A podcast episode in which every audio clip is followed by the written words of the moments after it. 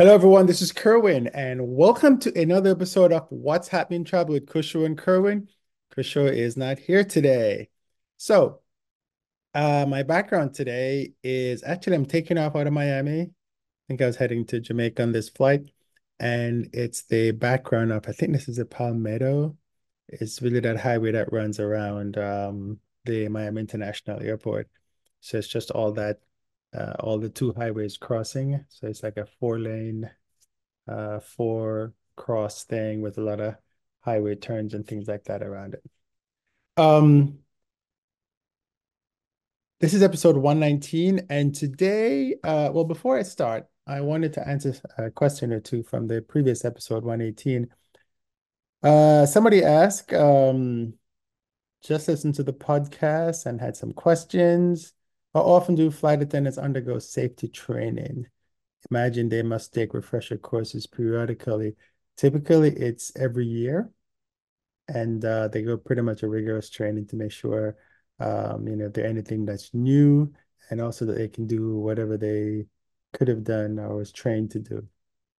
Uh, this may vary by airline. Some airlines may have slightly different standards, but I think the F A A, which is the Federal Aviation Administration, requires them to be done, I think, at least one year. If I'm incorrect, somebody please let me know. Uh, the other question was, um, if Alaska loses money because they had to pull the Max out of service, which they did, does Boeing have to compensate that loss?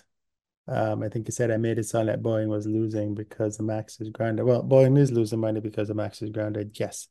And, and there is some level of compensation that, that the airline manufacturers have to give the airlines uh, when things like this happens.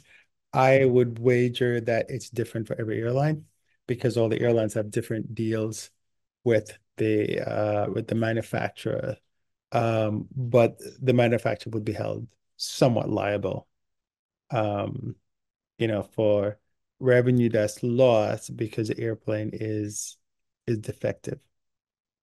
I hope that answers those questions. And if um if anyone has anything else to add, please leave me a note or send me a message, and I'll include that in the in the next episode. Uh, today's episode, I wanted to concentrate on something that uh, bugs me in the airline industry, and um, it actually bugs everyone who typically looks like I do. Uh, our industry is um. weird, for want of a better word. If if you walk through an airport, you will definitely see what I mean. The people on the front line are typically minorities. Um, I, I don't know why that is, but that but that is the case. Uh, and and this happens. Uh, just walk to any any American airport, and you can see what I'm talking about. The, now, when I say the front line, I'm talking about the people that you see, like the ticket agents, the ground handling agents, and things like that. Um, however, if you were to go to the websites of the airlines, which I've done, and uh, this is typical across not just the airlines, the rest of the industry, but if you go and look at the airlines uh, website and uh, look at their leadership, the leadership does not reflect what you see um, when you go to the airport. Um, and I, I did some numbers just so you get an idea of, of what I of what I'm talking about, and it's not shocking. Um, it's just annoying when you when you think about it. Now, having worked in the, in the industry and in corporate, uh, what what you find is when you look through the ranks, you will find there's a lot of minorities on the front line. Then when you go inside the company, you know, the, the people who do the behind the scenes work, the people you never see, uh, there are not a lot of minorities in there either. And the ones that are there, they tend not to move throughout the company. So there will always be the senior analyst, uh, the analysts, the, the, um, the low level managers, but typically they get capped at the low-level manager. So you see very few that will go beyond that to like the director level and the senior directors uh, and things like that. So when you go further, the further up the scale you go, the least, the less amount of minority, uh, the least amount of minorities you end up seeing in the company. So what happens is when they try to promote from within, the pool of candidates is oftentimes not there. Now, what usually happens in a lot of companies, somebody higher up takes uh, uh, somebody lower down, and they kind of take them under their wing. And so that helps them move them through the company uh, because you're coaching them to be a future leader. Um, sometimes what happens is whenever the minority is moved to the top or as far as they can go in the company, well, typically the top, um, there's so much pressure on them to find other minorities um, or to not look like they're favoring a minority that sometimes nothing happens. So they get to a position and they they feel trapped or their hands are tied because they feel if they help a minority, somebody's going to say you're helping them because they're a minority. And then if they don't help the minority, the minority is like, well, you got where you are, now you don't care about anybody else. And so this happens in the industry. This probably happened in your industry as well, not probably not just the aviation industry. Um, so I, I looked at the list of the airlines, and I'm going to give you the results that I found in just a moment. So let's take a look at the data uh, that's out there. Uh, I looked at, uh, let's see. So in the U S, we have pretty much Uh, eleven, fourteen, fourteen large airlines. Actually, it's twelve, because there's Eastern Airlines, which is pretty new, and New Pacific Airlines, which is also very new, but they're really small airlines. But there's about uh, fourteen, about twelve large airlines. And when, when I looked at these airlines, some have as many as fifteen executives. And in when you have fifteen executive and only one is a Black person, and most of your employees are probably Black, there's a problem. But so there's thirty-five with the, with those pavilions, about thirty-five C E Os. There are three who are Black, eleven who are minorities, and uh, twenty-seven that are female, um, which I guess that's not too bad. twenty-seven out of thirty-five is actually really, really good percent that are female. So the industry is um, is recognizing that uh, you should have females at the at the helm. Matter of fact, uh, there are two airlines that have females at the helm. Um, one of them is actually U P S. The female is Carol B. Uh, Tomei, and uh, she is the C E O of um, U P S. Now, the other airline that has a female C E O, and this is a recent one, is uh, JetBlue. And JetBlue has a female C E O. Her name is Joanna Garrity, and she's the president and C E O. There are also uh, eight um, female officers at JetBlue.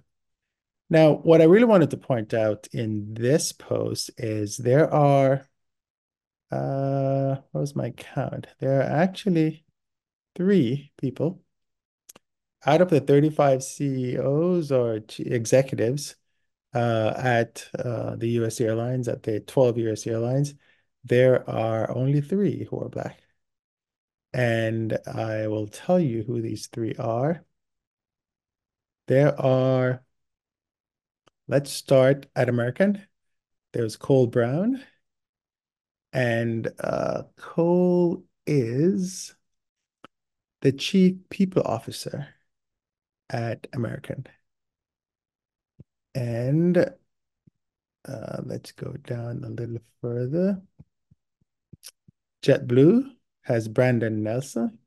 He's the general counsel and corporate secretary at JetBlue. And we have Brett J. Hart. He's the president at United Airlines. Now, at U P S, there is uh, Daryl Ford. He's the Executive V P, Chief Human Resource Officer, and Chief Diversity, Equity, and Inclusion Officer. One of the problems that we have with the airline industry is that when they appoint, uh, sometimes when they appoint Black uh, people to executive levels, they become the D E I, which is Diversity, Equity, and Inclusion Officer. Uh, in uh, when before the after uh, George Floyd got killed in twenty twenty, a lot of companies got diversity, equity, and inclusion officers somewhere in their in their in their line. If you go back and check now, almost all of them are gone, and they will tell you that they've laid them off because, you know, cost cutting or whatever it is. But um, if this person is so important to your organization, just like anybody else that is important to the organization, you wouldn't lay them off, right? But a lot of them have been laid off. Uh, well, I don't know if a lot, but some of them have been laid off. Uh, if we go look at uh, FedEx Express, and FedEx is divided in like five different companies, but another Black person is, actually there's two. There's Ramona Hood, who is president and C E O of FedEx Express. And there's also uh, Samuel Nesbitt. He's Senior V P of Operations, Canada and U S stations. And, and FedEx is broken up into, so there's FedEx Express, FedEx Corporate, FedEx Freight, FedEx Ground, FedEx International, FedEx Logistics, FedEx Services, FedEx DataWorks. So it's broken up uh, quite a bit. Now, um, I haven't looked at the regional airlines just yet, uh, but I will. There are about, um, what are we looking at? About twenty, about sixteen of those um, regional regional airlines. But I I wanted to bring this up and just give you, to show you an idea of the the racial equity at the U S airlines is just not there when it gets to the executive level. Um, and some of it is because there isn't really, some of them don't have mentorship programs that will take uh, minority individuals and, uh, you know, move them through the ranks. Um, and it's kind of sad, and it's probably something that they need to address. I, I don't think they will, but there's probably something they need to address. But the same way how they can, when you when you're trying to recruit someone, um, there are a lot of minorities out there that are looking to work in corporate. Um, they just need um, a mentor or someone to take their hand and say, okay, I'm going to bring you through the ranks and I'm going to make you a leader. Um, there, there are out there. Um, But there's just no one who's championing the cause. And all these companies will say all kinds of stuff all the time. But when you look, and this is just public information, I just went to the websites and looked at the people in the executive and the, at the executive level. When you look at the people in the executive level, it does not reflect what you see when you walk through the airports every day in terms of uh, employees. And uh, I would, I haven't looked at the airports, because the airports have management teams as well. Um, I did look at one time at the uh, hotels and the online booking agencies and all the travel related things, and the picture was not pretty. And I suspect that the picture has not changed. And people have time to fix this, um, but I don't think they're willing to fix it. And so uh, when you travel, and, you know, I, I, I, I implore you, I encourage you, go and look at the executives that are running these companies in the travel space. And you tell me if those, that exec, the executives that you see there reflect what you see when you walk through the airport. And the question, should it reflect it? I, I think it should. And the reason is, um, because of who I am, I have a different perspective of how things work than others.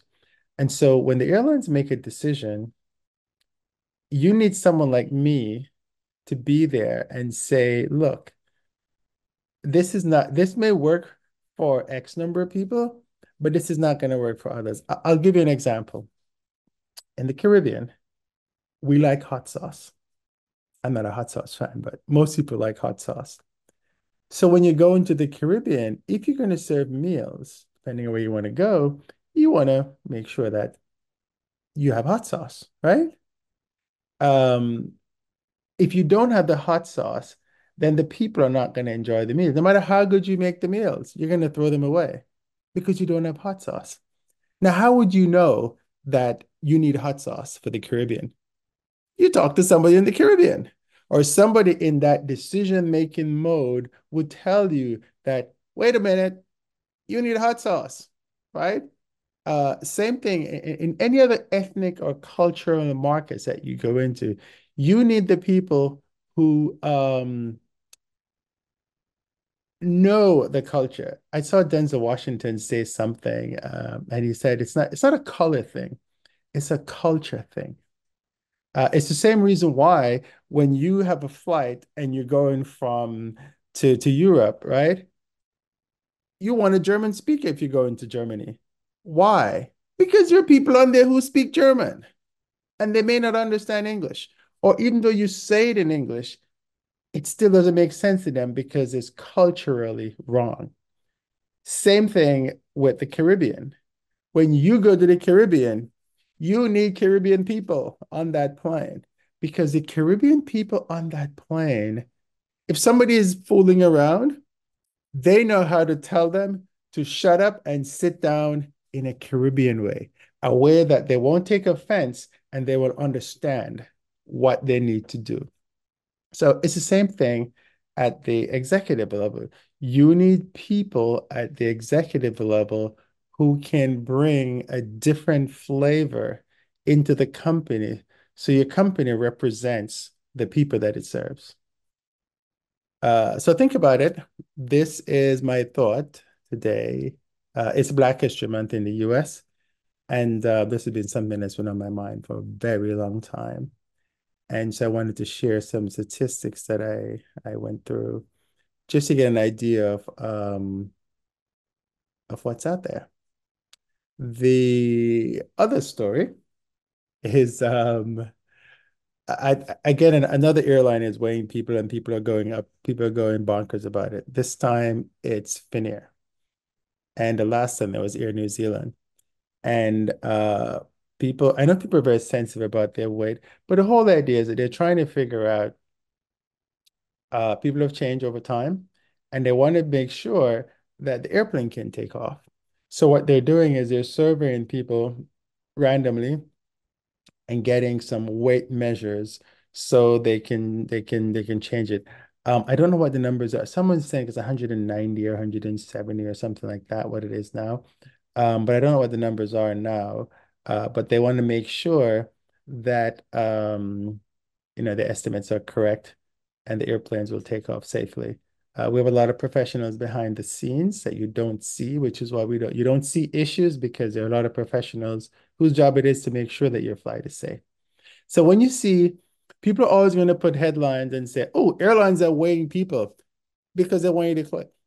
And the reason why they want to click, because, you know, they get revenue or stuff from the click. Um, however, it's just clickbait, right? Uh, the, the airlines know their customers better than you do. And so um, you do have to think about that. So Finnair is doing is weighing. Uh, I'm told that what they did, they actually emailed uh, some of their customers and say, "Hey, we're going to be weighing people. If you're coming through Helsinki this month, would you be okay with being weighed?" And you know, people are saying yes or no, or whatever it is. So they're doing it really, really, really nicely to do it. Um, when you see the headlines, you don't see the details. So every time I see somebody throw something out there in a headline, I'm always go, I want the details, because I know something is missing. Something is always missing. Um, and so, you know, that's the kind of thing that's going on. The other thing is uh, Turkish Airlines just changed their um, redemption awards, and people are going crazy. The argument, uh, the term people use in the industry is uh, devalue. The airlines are devaluing their uh, frequent flyer points. Um, well, the reason why they why, why most of the times they do it is so airlines, each airline will have a different price because the number of miles is really a price, right? They'll have a different price for seats um, for a certain marketplace.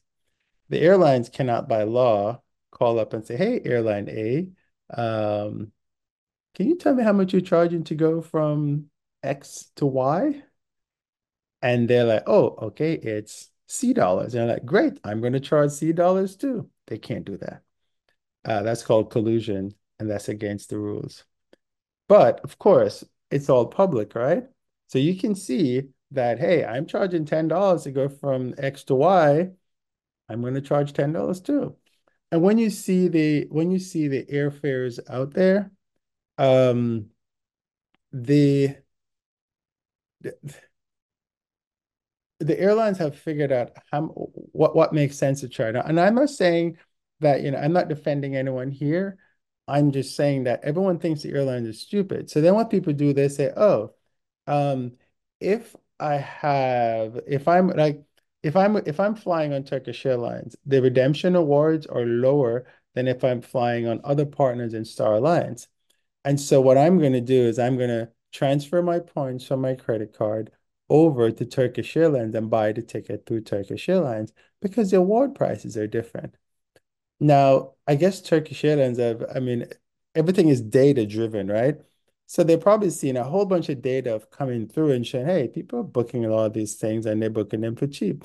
Well, I have a lot of I have a lot of um, uh, people out there with with uh, miles on their on the books. I would need them to get rid of those miles, and so you know what? I'm going to charge more, and so they decide we're going to charge more, and um, so now everyone is up in arms about devaluation and all that kind of stuff, folks. There would not be a problem if a lot of you didn't go telling, uh, talking about this devaluation or, or telling people, yep, it is cheaper if you do it on this and this rather than if you do a route using the Turkish miles rather than, say, using the Lufthansa miles because Lufthansa, for the same market, they'll probably charge more than Turkish Airlines would. Um, it's... I, I get it, but a lot of people are doing it because they want people to come to their website and sign up for these credit cards, right? And then um, go, they get a bounty for it. So they say, hey, you know, because I gave you the information and I, you know, you, reciprocating, you're going to click on my credit card deal. But what you're doing is you're ruining the industry because now you're telling everybody about all the different secrets that all the different airlines have out there. And if you didn't say anything, it would be fine. It would be out there. And I think by now you all should realize that the airlines talk to each other. They do. They go to symposiums all the time, just like everybody else. And they talk to each other. So they know what's going on out there. They know that you, this guy at his website, he talks about my product all day long. You know, so they know, they know what's going on. So don't think they're stupid. I'll be with thinking they're stupid. They're like, how come the airlines don't know it? They know. They know. So um, don't be upset when you hear they're changing how much they're charging um, for these redemption awards um, because it's your fault. You should have shut your mouth um, and just let it be. But anyway, this is not going to change. People are not going to shut up. They're going to keep talking because they want to be the cool person that told you that you can go from A to B, and instead of paying thirty dollars, you can pay twenty dollars because I told you so, right? But anyway, um, that's my other pet peeve about, about the industry. I guess I've been in the industry for too long, and I probably know more than I should about how the industry works. Um, but anyway. So uh, the other thing is that the Max nine are flying again, and the F A A is kind of giving Boeing a hard time about uh, certification. And Boeing has actually taken, um, I guess, hold of the situation and say, look, it's our fault. We're going to fix it. And um, they still haven't figured out exactly what happened yet. But some of the re preliminary reports are saying that the bolts that were supposed to go in the door were actually not even there. And so they're um, they're trying to figure out, well, how could that have happened? Um, and everything is a quality control. And um, like I said before, at the beginning of all this uh, Alaska Airlines fiasco was um, the N T S B will figure it out, and then they'll come out with a directive of what to do. And uh, but Boeing is, I think Boeing is trying to get ahead of it, whereas they realize that they have issues. They have uh, because um, somebody's uh, assembling the plane, bringing it. Somebody's uh, making a part of the plane, bringing it to Boeing, and Boeing's team is assembling it and then giving it to the customer. And somewhere between the time that the thing was made to the time it got delivered to the customer, it's breaking down somewhere between there. And so it's the responsibility of the person who made, who put together the parts and sold it to a customer to make sure that what they're selling is a good, is a good thing.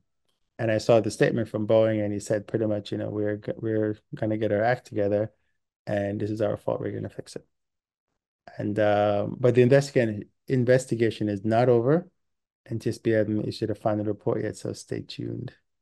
Uh, meanwhile, you shouldn't have too many issues with uh, flight disruptions, although I think they're still checking out the seven thirty-seven nine hundreds.